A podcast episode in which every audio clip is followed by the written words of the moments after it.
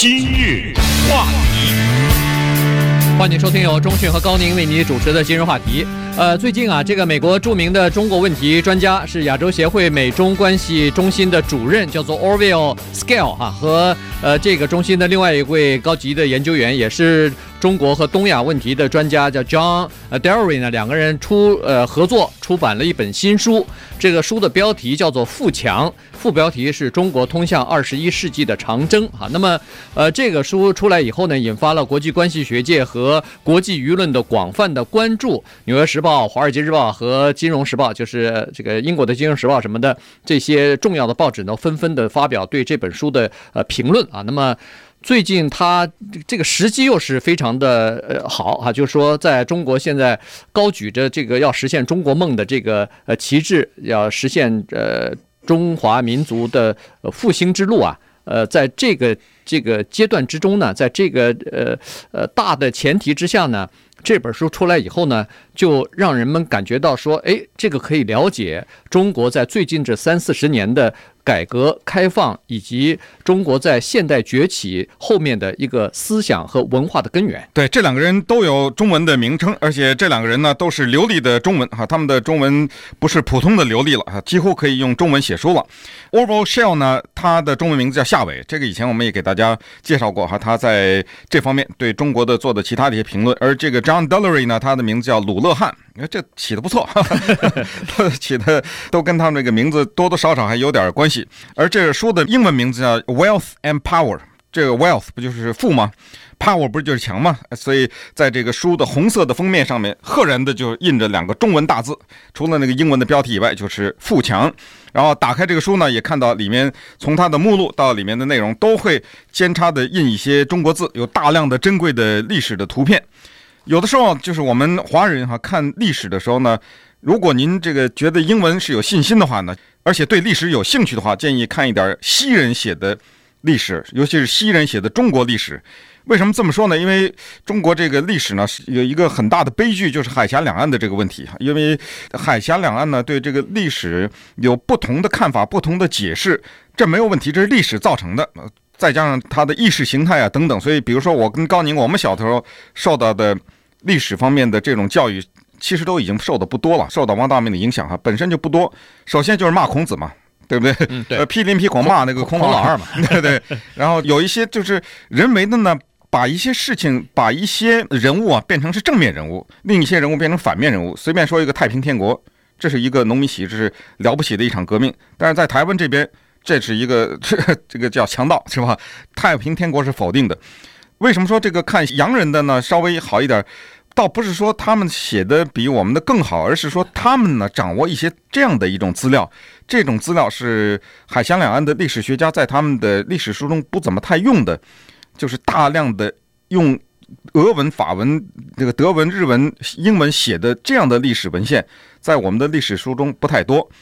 这样的话呢，我们就是少了一个视角，在研究历史的时候，就是太平天国或者八国联军什么这些，这八国联军他们打到中国来了，他们在打到中国来以前，有没有人看过在中文的历史书中有没有看过他们之间是怎么联系的？这八个国家讲的语言是不一样的，对不对？他们怎么联系的？谁给谁写的一封什么信？在信中是怎么商讨的？做了总指挥以后，这背后的这些事情不知道吧？打完了以后，火烧了圆明园以后，他们当中的一些将军回到自己的国家里面去，或者是在这议会上讨论的时候，他们对这个事情有什么样的反思？有没有人后悔？有没有人为此而感到得意？他们又分别说了些什么？光这些东西，别说一本一百本书都写不完。所以这个视角呢，我们看不到。所以这个 Shell 和 Delury 呢，他们现在出的这本新书《Wealth and Power》多多少少呢有这个意思。他们没有引很多的历史的这个文件，原因是他们讲的是现代史，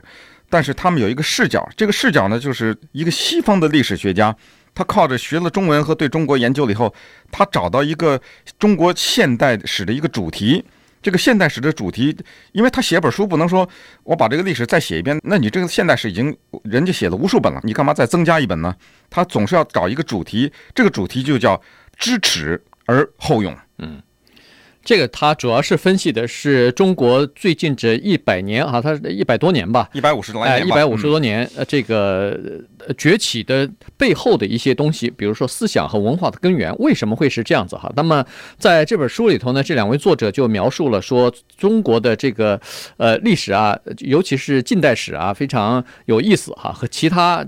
呃，大部分国家的这个近代史不一样，其他的国家都会醉心于自己所取得的胜利啊，比如说美国会庆祝独立战争打败了英国，然后英国大量的炮制二二次世界大战的纪录片啊，他们成为呃成功的抵抵御了这个德国没有让德国踏入到英国领土的这么一个呃国家啊，所以为这些呃自己取得的胜利而感到自豪。可是在中国呢？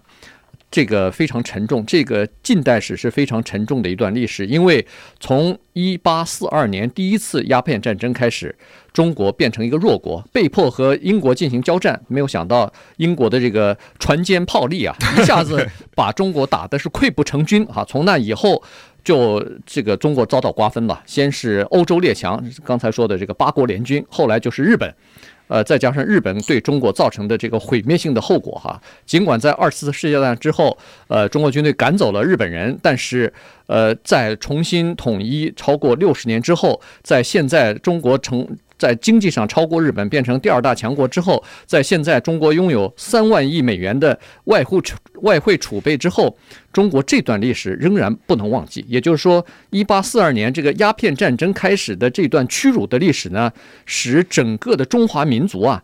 变成了一个凝聚力了。对，所以这个夏伟啊和鲁勒汉他这本书呢，就是用这个主线来开始研究，就是说，为什么在其他的一些国家，就把自己国家这个耻辱呢？不把它作为一个爱国主义教育的基石，可是在中国这个国家呢，它这个爱国主义教育是建筑在国耻之上的啊。它从这儿就用这个第一次鸦片战争作为中国近代史的一个里程碑，或者是一个分水岭。从这儿开始研究，就发现确实是，就是中国在过去这一百五十来年，就是处在一个所谓的挨打的状态。英国人打完你，八国打，八国打完你，日本再打，对吧？然后更有意思的是，日俄战争是日本。跟俄国这两个外国，对于中国来说是外国的国家，为了争夺东北和朝鲜，在你们国家地上打了场仗，对吧？对，还有这种事情发生。这个事情呢，有时候你要把它这个角度换一下，你会更清楚的理解。就是美国，我们试想一下，美国有这么多州，什么叫瓜分？就是加州是韩国的啊，呃，德克萨斯呢是日本的，呃，比如说这个爱达荷州是中国的。然后中国又跟韩国为了争加州打起来，不就这意思吗？对啊，对，能不能想象？就是我们其实有的时候就是听起来像是一个历史上的一个名词，但是真的他他禁不住你想，你越想越害怕。就是像租界什么这种地方，这不就等于这个 Arcadia 这块地方是韩国的？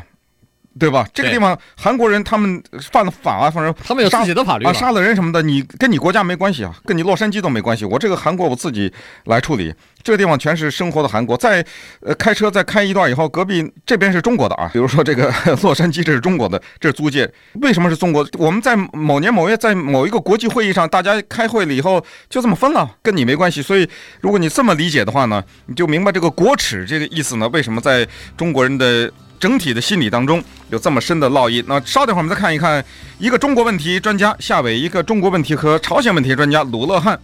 他们为什么抓住了这个国耻的这个主题，以及这个主题跟现在有什么关系？今日话题，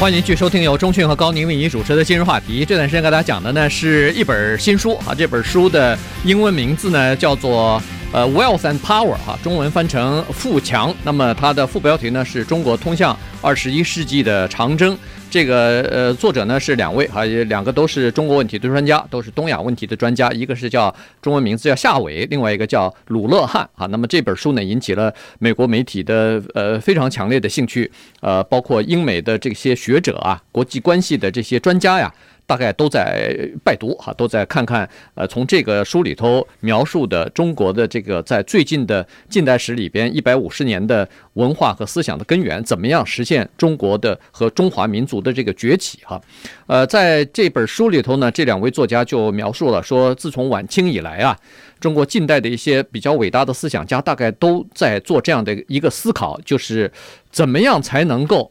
在十九世纪，在这个呃西方列强入侵、在内部腐败的情况之下，逐渐衰落的中国，怎么样才能再让它富强起来？呃，就这个。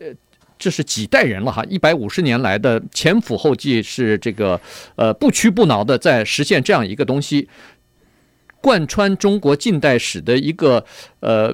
永远不变的一个恒定的一个因素是什么呢？就是坚持不懈地寻找一个东西，这个东西能够让整个的国家和民族来复兴。他呃他在这个两个作家在这本书里头讲的就是这件事情。对，而这东西呢，就是国耻。耻辱哈，最后他们的结论就是说，耻辱这个东西呢，是一个强大的镇静剂，也就是说，这个东西可能能够刺激一个国家的复兴。这里面的最典型的故事，不就是卧薪尝胆吗？还有比勾践受的那个耻辱更大吗？他乃是一国之君呢，对不对？对，被押解到另外的一个国家去。关于他和那个。夫差的大便的故事，这肯定大家都听说过了吧？对，你说这种耻辱哈，能够激励一个叫勾践的这样的一个人，最后成为春秋五霸之一，这就是耻辱的结果。那当然，后来我们说从这个古代到了近代以后呢，他把这个第一次鸦片战争作为近代史的发端呢，也是有道理。因为从那一刻开始，中国就是踏上了耻辱之路。因为在那个鸦片战争之前，中国这个闭关锁国，他没觉得自己弱啊。对，他觉得自己是 天国呢，比别人还好。外边都是这个呃蛮夷啊，蛮夷之邦。对，所以就是当中国的这个改革派的学者、洋务派的这个学者提出来中国的地大国弱的时候，这简直就是异端邪说啊！所以你看，你打开这本书哈，别的都不用再往下看，你只要看一下目录，一个中国近代史的画面，基本上就比较清楚地呈现在你的面前。因为这个书呢。它是这么一个特色，它不是说，呃，哪年哪月发生了什么事情，然后从这个事情做些什么分析，没有，他讲了十一个人的故事，他用这十一个人把中国近代历史给串起来了。第一个人叫魏源，就是他的副标题呢叫做《行己有耻》，是讲这个魏源当然是清代的一个大的启蒙家哈，他对这个他的那一本这个《海国图志》，他的这一本书呢。一百多卷哈，对这个中国的整个的海国图志的呃影响是非常大的。第二个人物叫冯桂芬，这也是一个晚清的著名的思想家，也是所谓洋务运动的代表哈。他的副标题就叫自强，而且他这个英文书是用中文印的，冯桂芬，然后旁边是自强。第三个人物是慈禧，慈禧呢，她的旁边的中文的注解副标题叫体用，体用这个大家可能听就叫中学为体，西学为用，这就是开始慢慢的有点向西方看了。接下来的那个人物叫梁启超，他的副标题叫新民。再接下来那个人物呢叫孙中山，他的副标题叫一盘散沙，确实是嘛哈，军阀混战。再再下来那个人物呢叫做陈独秀哈，就是新青年。然后呢是蒋介石，副标题叫统一。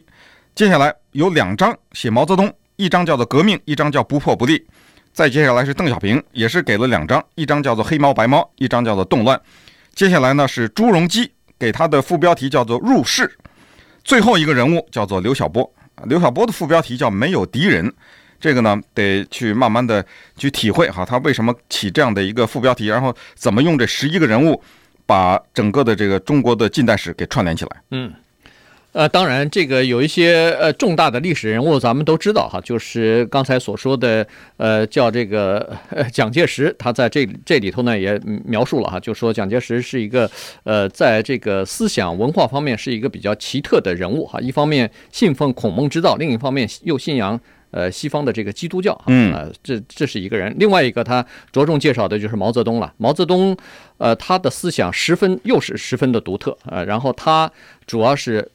就是想要颠覆整个的中国的这个呃传统的文化啊，中国的儒家的文化，因为呃其实这一些思想家呃有点思想的人，大概都晓得中国有很。虽然有悠久的历史和文化，但是这个逐渐的变成了，呃呃，中华民族想要寻求，比如说创新，想要寻求再上一步的时候呢，变成一个呃负担，变成一个精神的这个呃不不能说枷锁，但至少是一个沉重的负担啊。所以呢，呃，毛泽东就尝试想要怎么样把这个呃传统的东西给打破，然后他这个提出来的东西就是不破不立啊，没有破坏。就没有新的创造，所以呢，他在呃这个自己的执政的后期，一直在试图要打破一些传统的东西，然后看看是不是可以呃立一些新的东西。哎，果然他在这本书《富强人的书》里头呢，提到邓小平的时候，他就说，如果要是没有毛泽东的不破不立，要是没有毛泽东的那场文化大革命的大破坏的话，